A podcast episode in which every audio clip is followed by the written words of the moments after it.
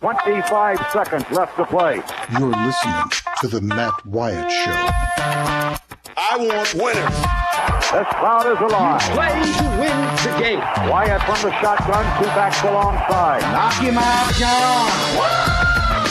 Wyatt gets the ball. It won't be long. Wyatt back to throw. Wyatt looks, fires toward the end zone. Passes, caught for touchdown by Matthew Butler. Speak to him. They are who we thought they were. And we let them off the hook. I get out of hand, just just tell me I'm a jerk and shut up. Let's go scatter the west, right, tight. That's left. 372 Y stick C spot. The Matt Wyatt Show. He's Radio Wyatt. Well, how am I going to go to college? I'll just play football. Here we go. Hour number two of the show, off and running. I'm Matt in the Farm Bureau studio with you. Farm Bureau, go with the home team. They are your home team at Farm Bureau. Farm Bureau Insurance throughout the great state of Mississippi. Your hometown heroes, local insurance agents. Check them out at favrates.com. This show connected to you because of C Spire, the number one network in Mississippi. C Spire, customer inspired at C Spire. Hey, um, you can be a part of the show. Lots of ways for you to do that. You can text me on the Country Pleasing text line. It is 885 ESPN. It's a 601 number, 885 ESPN. If you need the number, it's 885 3776. Also, uh, give me a shout. I'd love to hear your voice on the Deviney Equipment phone. It's 995 1059. That's how you call the show, and we'll put you on the air. 995 1059, the Deviney Equipment phone line. Deviney Equipment, Highway 51 in Madison, Spring Ridge Road in Jackson. Told you this before, but they have the spring stock out. You know why? Because you're going to be mowing before you know it. That's right. So, obviously, all the new Kubota mowers. And look, it's still February. The entire month of February, they are having a huge discount on the Wright standing mowers. Now, this is primarily for you folks who are in commercial stuff. You got the big jobs, and you know what I'm talking about. The Wright Standers is hugely popular. They kind of have the corner on the market of these stand up mowers. At Deviney Equipment, 18% off of all Wright Standers for the entire month of February. So obviously, that is still going on. You need to take advantage of that while you can, if you can, while you can. In about two, three minutes, we're going to have Parrish Alford on who covers Ole Miss for the Northeast Mississippi Daily Journal. But first, Roger, I just thought I would just give you a story that it's not really funny, but I think you may kind of see the irony in all this and chuckle. Roger, you and I are both older. You're a little older than me, not much. But we're obviously old enough to remember the very beginnings of McGruff the crime dog. You remember McGruff? McGruff, yeah. Had the uh, overcoat on. That's right. Ah, that's Jenny. But that's not Jenny's dad.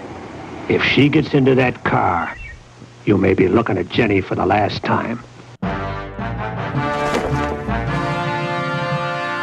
Hi, I'm McGruff. This is where my office is. You knew that because you can read. McGruff the crime dog. Cartoons on Saturdays, all this. Listen to this. A story from Galveston. Galveston, oh Galveston. Sing it. Is that like Glen Campbell? Glen Campbell, man. John Morales, the actor who played the crime fighting cartoon character McGruff the crime dog, has been sentenced to 16 years in prison stemming from a 2011 arrest in which he, in which police seized, get this Roger, 1,000 marijuana plants, 27 weapons including a grenade launcher. and He did want Jenny getting in that van. and 9,000 rounds of ammunition from his home, Hey, where was he living? Galveston, Texas. Oh, okay. All right. Mm-hmm. I didn't know which was worse. It's California, would be the guns that they were really getting him for. Right. This all happened on this day uh, back in, I think it was back in 2014. But I, I have these things, these links that, you know, pop up uh, from time to time. that give me it's I have subscribed to it somewhere along the way, and they give me it sends me these historical references. So it was on this day back in 2014 they sentenced that guy to 16 years in prison. The guy who was the voice actor of McGruff the Crime Dog, a thousand marijuana plants, 27 weapons, including a grenade launcher, and 9,000 rounds of ammunition. He was 41 at the time, so I make him what? 47 now, 46 or 47 now, depending on what his birthday is. Anyway, I never, somehow I totally missed that a while back. But I used to love McGruff the crime dog. And then I love that Fred McGriff went to the Braves in the 90s and became Crime Dog McGriff. Two totally different things there. Anyway, so supposedly that's a true story.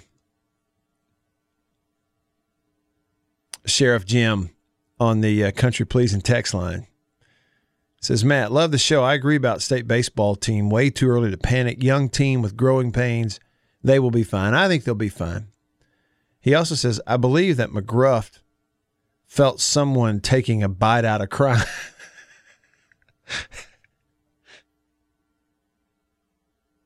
can't make me laugh like that. I can't stop coughing right now.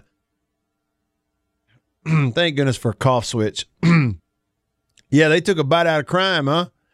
They took a bite out of crime dog right out I of his the- hide.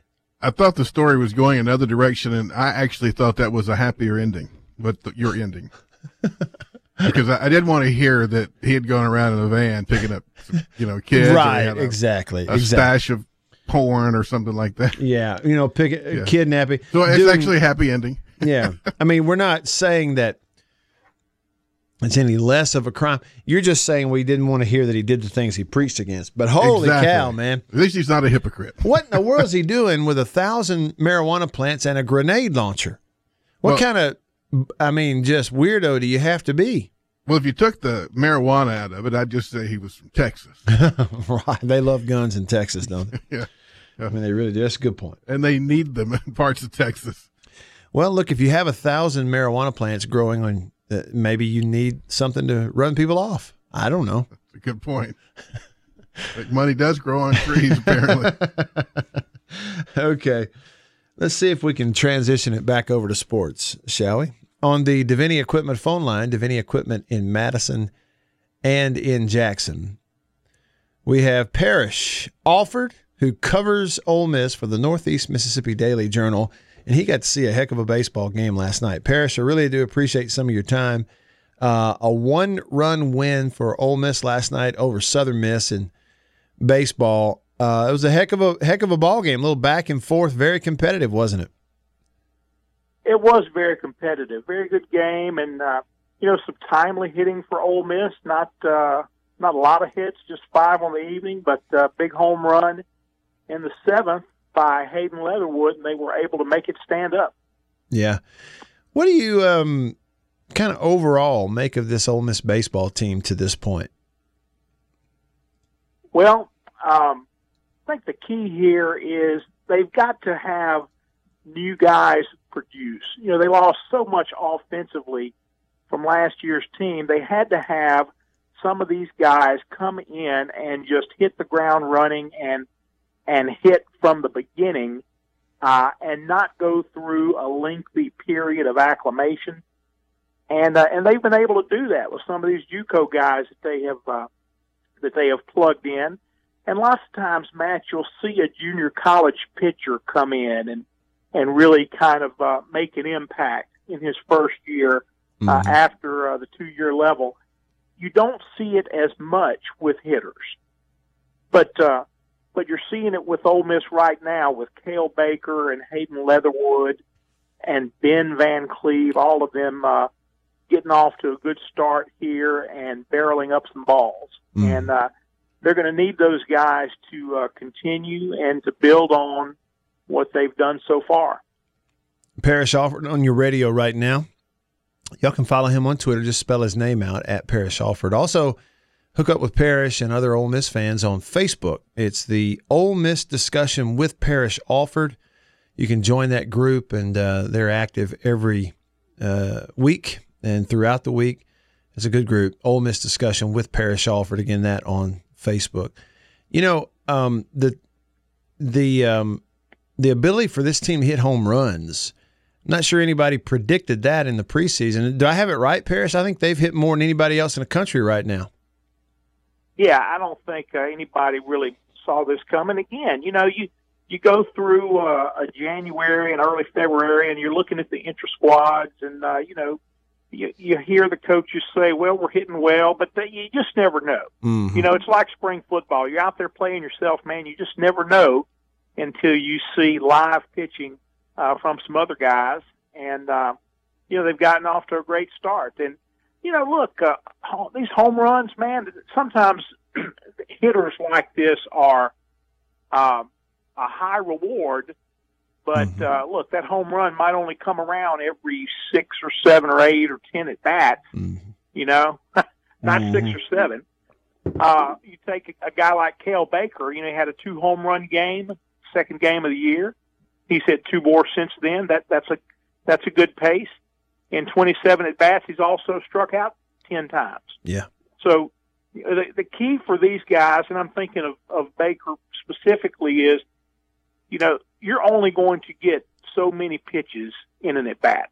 You know they're going to pitch you low, they're going to pitch you uh, outside. You know when they get one in your wheelhouse, you've got to not miss.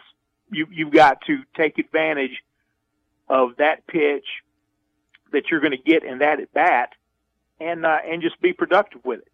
And uh, you know, these guys are going to have to make some adjustments as um, as other teams learn about them and pitch them differently and more carefully.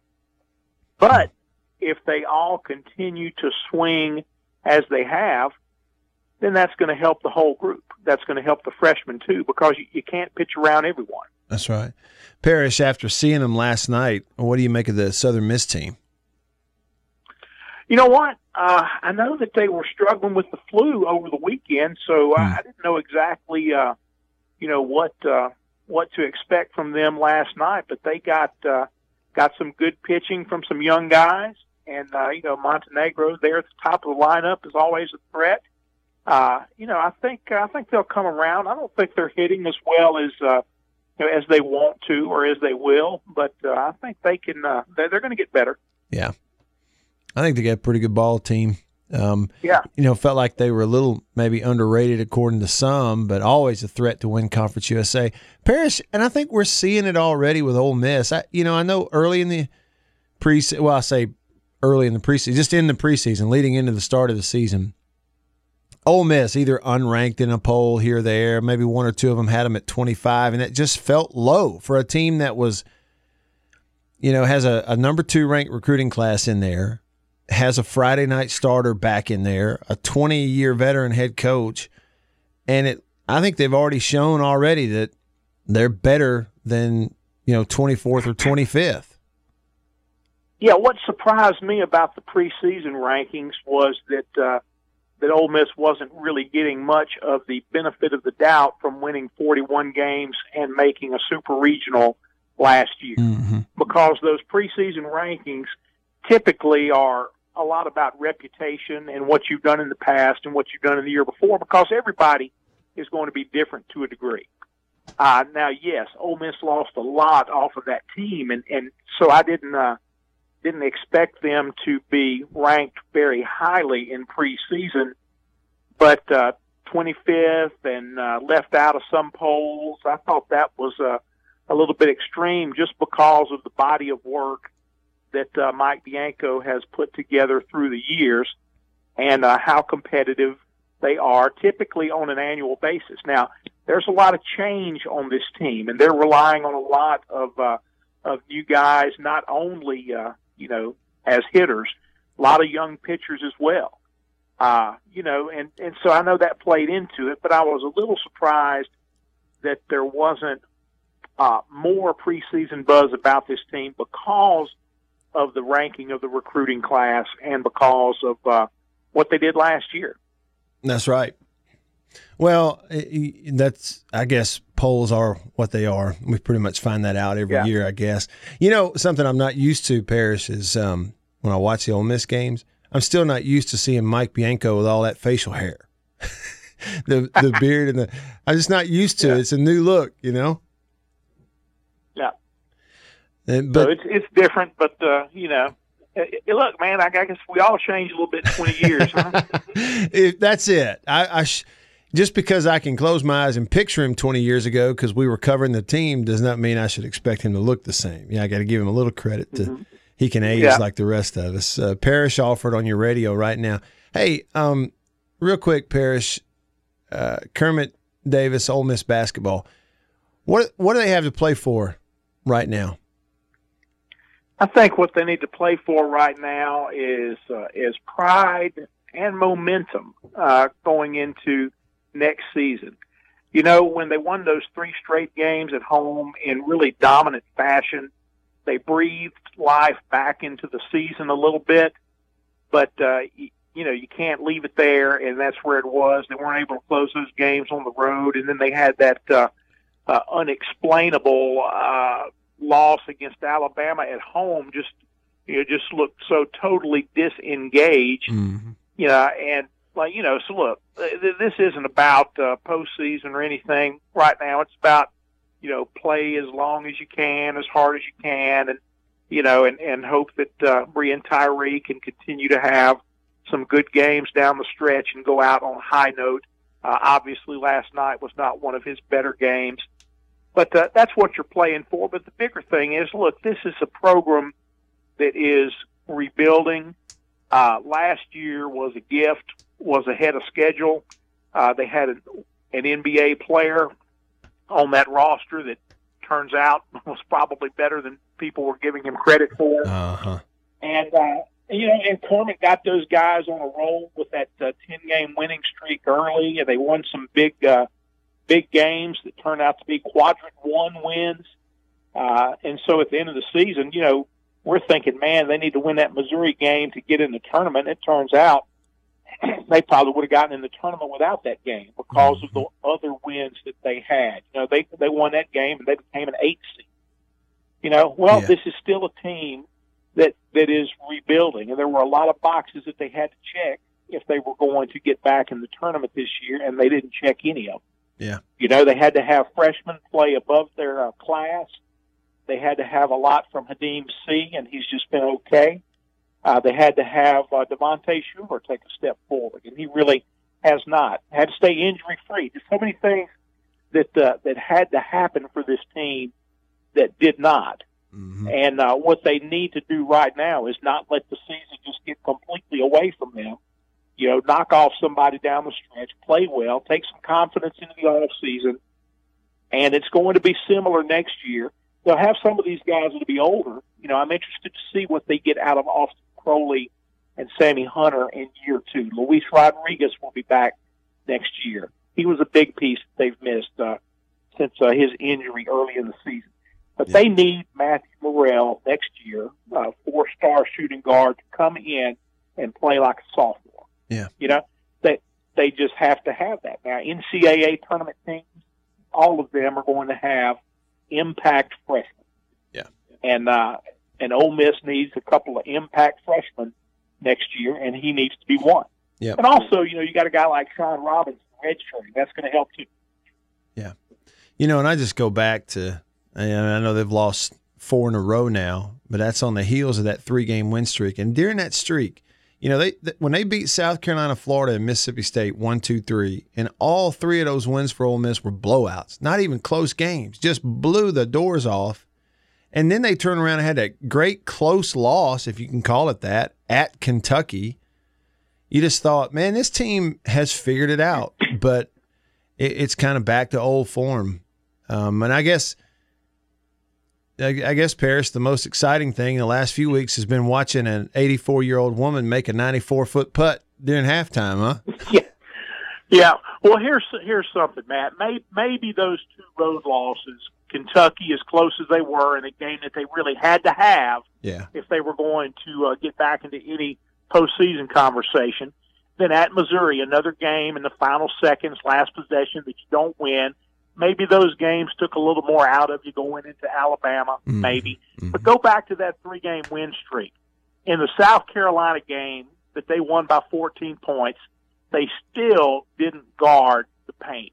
Maik Kotsar when he put the ball on the on the ground and dribbled and penetration, he just he got to the rim and he finished. Had about 20 points in that game. Yeah. The Florida game, all right, was a different style of game. It was a physically officiated kind of game that we don't see anymore. Bodies on the floor, very different since the league has started to emphasize freedom of movement and all of that.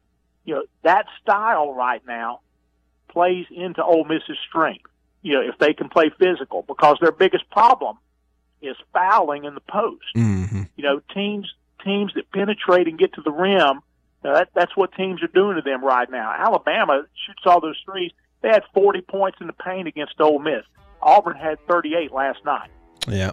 So, you know, Ole Miss played extremely well in those three games, but there were some factors that, uh, you know, there were some factors in that streak. No doubt. Parrish, really appreciate your time, man. Thank you. Thanks a lot. Have a good day. You too. That's Parrish Alford, Northeast Daily Journal, covers Ole Miss. Parrish Alford on Twitter, just spell out his name. Hey, coming up, based on where you're from, if you had won the Masters and you could design the menu for the Masters Champions Dinner, what would be on the menu? You know, like a taste of home for you. What would be on it? Text me and let me know. 885 ESPN. I'll tell you why I'm asking coming up. Stick around. You're listening to The Matt Wyatt Show.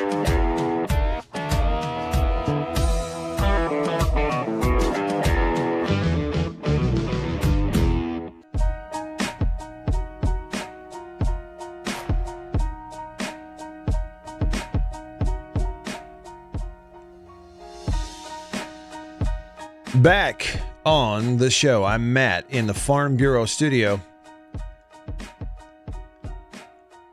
Yeah, I asked you a little bit ago. I got to get the Squirrel's text on the Country Pleasing text line also, but text me 885 ESPN. Not if you're driving, but otherwise, text away 601 number 885 ESPN. Call me on the Deviney phone. I'll give you that number in a bit. If you were the Masters champion and it was your responsibility to design the menu for the Masters Champions dinner, what would it be? Because most of them, you know, they try to throw something in there that is kind of an ode to home because these are all international type players. You know, yeah, obviously some of the winners are from here, Tiger Woods, others. But, you know, like all, when Adam Scott won it, he's from Australia. He had some stuff that kind of was Australian. You know, so the other champions can kind of eat what that champion eats when he's home. You know, so what would it be? That's the question. I'm going to get to your answers in just a sec. I'll tell you what mine would be. I'll tell you why I'm asking also. I do want to throw one thing at you though. This was something I tweeted or I just had a it's I don't know if it's a premonition, but I was thinking and I put this on Twitter. There's some really interesting responses. If you're interested in this kind of thing, you can go see what everybody responded to me. I just said Dak Prescott would be a great fit with the Patriots. I'm just saying. And yeah, it's a little bit of a They're gonna swap them out. Brady go to the well, it's Dallas. it- look, it's funny you mentioned that, Roger, but just think about this. I just was thinking. That'd be just Dak's luck. That's the way he rolls. Well, He look. rolls into good stuff. I know it. And the here's the thing: the Patriots are twice the organization that the Cowboys are. That's been proven. Kraft is twice the winning owner that Jerry Jones is. Now he may not have more money, but in terms of making all the right moves, isn't there's no comparison. And this is something that the Patriots could pull off because the Cowboys might go for it. And that is let's just trade quarterbacks. Yeah, I mean, you've got the young one and he's got a contract coming up. We'll we'll handle that, negotiate with him in New England. You, Jerry Jones, are getting older. That's become obvious. He's even said so much as, you know, the window is starting to close for you in your lifetime to win another Super Bowl. It's got to be now or never. He'll go for it. Jerry Jones would go for it. He'd get stars in his eyes thinking about Tom Brady being his quarterback. And Tom gets to redeem himself right in front of the, uh, you know, the American people.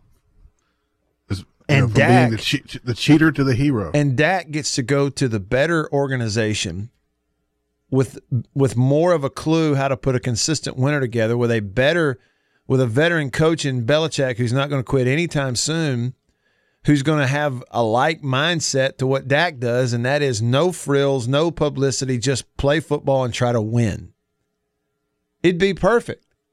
Now it wouldn't be perfect for Dallas because they would not win with Tom Brady. I mean, they just wouldn't. It's, he he's older. He's not what he used to be. But Dallas would go for it. It'd be the ultimate coup if if you're New England. Anyway, that's my that's why I put that out there. Okay, so the menu thing. Here's the question: What would it be if you were the Masters champion and you had to do the Champions Dinner? Here's why I ask. Tiger Woods reveals Champions Dinner menu for Tuesday night of Masters Week. They had a conference call yesterday with Tiger Woods, and they asked him, among many other things, Hey, what about your Champions Dinner menu? Here's what he said. This is a quote from Tiger Woods. Being born and raised in Southern California, having fajitas and sushi was a part of my entire childhood. So I'm going back to what it did in 2006. He said, We'll have steak and chicken fajitas, and we'll have sushi and sashimi out on the deck. And I hope the guys will enjoy it. Roger, what is sashimi? I think that's just the, the fish itself without the rice and all that. The fish itself without what? Without the, the you know the rice and the vegetable when they roll it up. Ah, okay. Just bite a fish. Well, you know sometimes they'll serve it in a bowl with uh, Okay. fish eggs and All right. uh, different types of fish and call it chirashi bowl. I'm all you know, I think people are overthinking it. I I would go with a ribeye steak, baked potato, maybe some corn on the cob, uh-huh. a little broccoli. And w- and if somebody said, "Hey, Roger, you're from Mississippi. Is this Mississippi food?" It sure is. yeah, we eat everything here. I grew up on a cattle farm. I don't know about you. I would be all in on these steak and chicken fajitas. That's one of my favorite things in the wide world. I would not be all right. in. Yeah. The only thing I want on the deck with sushi and sashimi is a fishing pole and a hook. Because as far as I'm concerned, that's all it's good for is bait. Now that's just one man's opinion. It's very, I'm in the very much the minority. Sushi is a very popular thing for a lot of people, but not me. Uh, now they went on and asked him about dessert. He said, "I'm debating whether or not to have milkshakes as desserts because that was one of the most great memory, great memories to see Gene Sarazen and Sam Snead having milkshakes that night in '98. he, when he won in '97, he was 22 years old. They had milkshake. He's talking about seeing Sam Snead sip on a milkshake.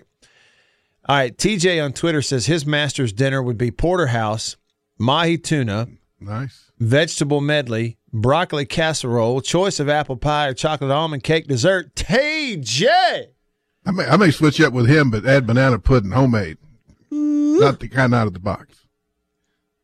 All right, here we go. a- a on the spread. on the country pleasing text, Sean says my menu would be barbecue chicken and ribs with some country pleasing sausage, mac and cheese, potato salad, and banana pudding. There you go. P Town Chris, I would. He says I would cater Frisco Deli in Pearl, Mississippi, chicken all fry and wouldn't think twice. P Town Chris, any relation? I wonder. I'm sure. I'm Guerrilla sure. marketing strikes again. That's right. Let's see. What does Jason say? Jason out in he's from Mississippi, but he's living in Arizona now. And he says on the country pleasing text line, fried pork chops and taters. He says, I ain't, and I'm reading his text. He says, I ain't eating sushi. Me neither. um, the only time I've If I ever, lived in Arizona, I wouldn't either. the only time I've ever tried sushi was one time in Tupelo. This is many, many years ago. And a friend of mine who owns a boat dealership who's all into sushi. And at the time I was fishing tournaments and my, my boat came from his place. And so I'd gotten to know him. And he swore that I would like it. And I said, I won't like it, but I'll give you an honest opinion. So I met him in a local restaurant and he bought, ordered them to bring a tray with every single solitary kind of sushi they have. And I took bite after bite and I spit bite after bite out. It's the awfulest stuff I've ever had. You didn't Awful. get you the cook kind. No, this was all the real deals, like raw Oh, stuff. He was he he ruined it. He's got to ease you into it. Yeah. Well, it, every single thing I put in my mouth, every You're- every alarm inside my head went, spit it out, spit it out, get rid of that, spit it out. And it was like, ugh. They should have started you on one. You—they got one that they actually batter and deep fry, which would be more down your you know yeah, if it's lane. if it's cooked, that's fine, man. I eat Yeah. cooked food all the time. It's not eating any raw food. If I were to do, if I were the Masters champion, mine absolutely 100% without question would be um, we would have pork chops those great Stuffed, big maybe? huge no not the stuffed ones but just the great big huge thick ones like two inch thick pork chops like you get at the fair. yeah you can like you can get in the butcher shop there Yeah. at uh, country pleasing last time i was there at country pleasing in the butcher shop i got some of those that's what we'd have those big How many huge, minutes per thick- side on that, by the way? well it it it varies Okay. and i am not the expert you better ask somebody else Keep I- turning them until they look right. That's it. I, it's a look thing for me. We'd have that. We'd have turnip greens with it. oh yeah. We'd have cornbread. And but we'd have appetizers before the meal that would involve pepper jack and green onion sausage on skewers from Country Pleasing with a little of that cheese and onion on there. on y'all. Onion. That's what we'd have. And dessert. Oh boy. How about some of that uh, muscadine ripple ice? Muscadine Ripple ice cream from Mississippi State University. Ding, ding, ding, ding. We have a winner. Now, clean up. We'll be right back.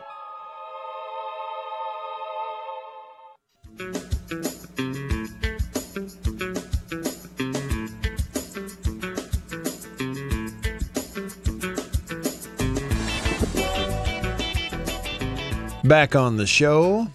Chris has been hanging on for quite some time on the Deviney Equipment phone line. Deviney Equipment in Madison on Highway 51 and on Spring Ridge Road in Jackson. Your Kubota dealer. Great folks at Deviney Equipment. They got the full line. You see the big orange fleet there, Kubota. But also, New Holland Tractor is a great product. My dad actually owns a New Holland tractor. He loves it. So you not only see orange, but you see some blue out there, some red from Toro. So head on out there and see them. Chris, thanks for hanging on. What's up, man?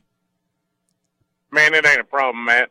I'll let everybody know how long I've been hanging on. I've been hanging on since Matt first started talking about sushi. So, um, no, um, I, the one thing I will tell you, I want to ask you this: is did the guy get you a bunch of raw fish? Is that what he got you? Yeah, I think that's what it was. And see, I know that such was a sashimi. That's that was sashimi. Sashimi is all raw. Okay. If you hear that, then you won't like it. But like, I, I never really wanted to try it either until one day my ex-wife got me to try the the crawfish. I mean, I don't even really like crawfish unless it's already peeled and cooked. Uh-huh. But if you like crawfish, they have a crawfish roll, and they cook the crawfish and then they roll it up in that stuff. Uh huh. Um, but how, man, I just wanted to say that, um, True Maroon, I think I'm still right. I don't care if they lost eight, whatever they lost last night in baseball. Yeah. Still think we're going to the World Series. They did really good this weekend. Really proud of them. And from what I heard, I mean, I didn't get to listen to the whole game, but from what I heard, that Saturday Eric Cerantola really looked good. And then when we got to our bullpen, the wheels just come off. Well, um, you're talking about Sunday. Cerantola pitched on Sunday, and what happened with him was Yeah, yeah. he, he he just showed this lightning stuff several times again, and what it was. Look, it was like he he he walked more people this time. Okay, so in his first outing, his first start last weekend, he walked three, I think, and had eight strikeouts. Well, he's playing a better team this time, and he had maybe five or six or seven strikeouts, whatever it was. But he also had like five walks, so there was a few more jams that he was in. But even against Oregon State, what he showed is he'd go to the stretch and he'd start putting that fastball or that breaking ball in the strike zone, and nobody can hit it. He he would get out of these jams with people on base just because even if he made several mistakes and walked somebody or whatever, he just bear down and put it in the strike zone. Nobody can hit it. Nobody can hit his stuff when he is consistently in the strike zone, and that's why they keep running him out there. But what it is, Chris, is well, it's like this. Um, T Mite on the Country Pleasing text says, "Who needs to step up and be the leader?" Jake and Big Mac are gone. It they've Yeah. had when you look I at mean- Sunday and when you look at the midweek, they do have right now. They have the look of a team that still is wondering, okay, who's the bell cow? Who's the who's the big dog? Which which one of us is it? You? Is it me? And they may figure that out, but they have the look of a team who hasn't quite figured that out yet. How about I give you a question to, to mull over and think about, maybe bring back tomorrow since we're right at the end of the day. All right. How long and how many errors does Westburg get before they move him back to third and put that put the other kid over there at short? Yeah. Let me ask you this. I mean, because it's just like I mean, how many times has he booted every game? It seems like every game the last couple little bit that I've been listening to. Well, but who they gonna put there, them though? or threw them wide. well, but who's going I to mean, play Keegan shortstop? James's little Keegan James's little brother. They're saying he's one of the best shortstops on the whole team. Yeah. Well, Kamren James, yeah, yeah. Well, and they you know, say he's they've- got more range. He's got more range than than than um than Westburg is what I was told by. You know, I know Westburg's fast, but they say that he just plays more fluidly there at shortstop than Westburg does. well, and But I mean, I was just wondering. yeah, and they're playing James at third base. You know, they're starting him as the third baseman. Right. Um, Right. And maybe a switcheroo helps him up. I, I don't know. I they really believe in Westburg. Um, and he, he had one boot in the Oregon State series. You know, I look. I I am my opinions on this stuff don't matter, but I look at him too, Chris, and I go, man, he's six three and can absolutely fly. He's like a tailor-made center fielder for Major League Baseball. They're convinced he's an infielder, and I don't know if he's ever played in the outfield. you know, but you give me a kid that Yeah. tall who can run that well. It's like I'm watching Rowdy Jordan. You know, like Rowdy tried to run one down. It would have been an, an incredible play if he had made it on that Sunday game. But he's basically on the warning track, running full speed at center field, a ball that was almost out of the yard, but it was up against the wall, and he had to go airborne to try to catch it, and he slams into the wall and didn't hang on. And his hat pops off, and I'm looking at it going, "That's the kind of ball that Jordan Westburg. He's so fast." He's standing there on a warning track waiting on it. And Right. it- you know, so you have these crazy thoughts. We all start looking for answers when stuff like that happens. And I just think that maybe they get to a point, Chris, where they have to start doing some switcheroos to try to figure it out. I, it's not yet. I mean, we're still so young, but if this if this continues, they'll have to try something. Right. Yeah. All right. Well, y'all have a great day, and I'll talk to y'all later. All right, appreciate the call, Chris. Thank you. True Maroon responded on the country pleasing text, and he said, two game losing streak, looking lost in the lineup, and swinging at every pitch. Got to do better. You know, y'all tell me. I had this thought yesterday, and then I was sick and not on the air, so I didn't have a chance to to say it. But do y'all remember the Jake Gautreau interview that we had on Monday? We're coming out of a series win. And I'll give you a little inside. I had worked with the Mississippi State people prior to the weekend and reserved us an interview spot. And, and I was hoping it was with C- Coach Chris Lemonis. I thought it might be on Monday. We had already decided, like on Friday, I was going to have a Monday interview before we even knew the results of the weekend. And then as we got to it, Jake Gautreau was available. I said, sure, I'd love to talk to Jake. And so that's when he came on. So it wasn't like we had, you know, called ahead of time and said we definitely want to talk to the hitting coach. It was just that's who we got a chance to get get some time with on Monday. And his interview, it wasn't negative, but they're coming out of a weekend where they had won two out of three from a top 25 program in Oregon State. But if you remember, he was majorly disappointed. Overall, it was not a, we weren't talking to a guy who was very celebratory, who was real happy with the way things had gone. Of course, now Monday, you're coming off a Sunday loss where they didn't really hit the ball. But I think overall, he was just not very happy with his hitters on Monday. That's what I took from that interview. And I didn't know that was going to be the case going into it. And then lo and behold, less than 24 hours, well, right at 24 hours yet later, they had that outing yesterday at the plate. And so they are searching a little bit. They hit a little bit of a, a funk. Now, I will remind you, you know, it's early. You can't freak out about early season baseball. I do think they'll be fine. Rowdy Jordan at the top of your lineup has been known to start slow. He did it last year. Started slow, and then back half of the year, he was great. Uh, Westburg has had times where, you know, he'll make contact, but he doesn't get a lot of base hits, and then he'll just get on fire for a little while. So they can be streaky. And they just got Tanner Allen back in their lineup. So this yesterday was the second game where he's been back. He's your three hole hitter. Um, I said it in the first hour. So this is for True Maroon and Chris and everybody looking at it. I'm not a hitting coach. I'm not a baseball coach for a reason, but and it's easy for us to watch it and make these big evaluations. A whole lot easier to watch it and say, well, they need to do this than it is to actually go out and do something. But what I was disappointed in the most yesterday was the left-handed at bats in the lineup. And they had a bunch of lefties, and they're facing this right-hander who's throwing junk for for Texas Southern. He's he's throwing an 84 mile an hour fastball, but it had a lot of movement on it. Right, it had a lot of sink and run. Two seamers running away from a left-hander and sinking because he's not throwing hard, and just inning after inning after inning of watching left-handed hitters go to the plate He's intentionally pitching all of them on the outside corner over and over again. And they're trying to pull the ball. You know, swings and approaches, or the front hips flailing out of there down the first base line. If you look at Josh Hatcher, I mean, there were times where Hatcher's swinging at it like he's trying to pull the fastball. He's missing it off the end of the bat a foot. No chance and and just inning after inning of left-handed hitters who would not go up there with an opposite field approach when he's been pitching them away all day, throwing it at 84 miles an hour, and it's spinning away from them. And it's just frustrating after the you know the second time through the lineup that they don't make that adjustment and continue to just beat balls into the ground and weak contact trying to you know middle pull stuff that's being pitched away. It's just not going to happen. Now again it's easy for us to say that we're watching it on television or watching it from the stands. It's a lot harder to go up there and do it.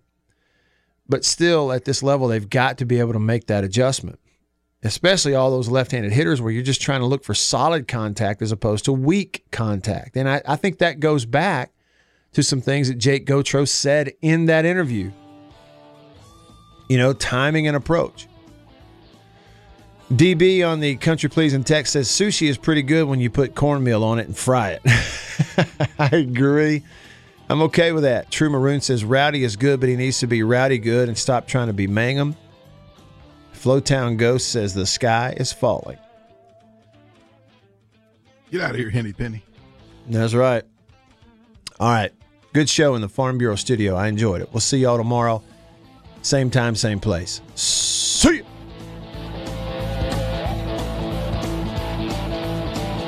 You've been listening to The Matt Wyatt Show.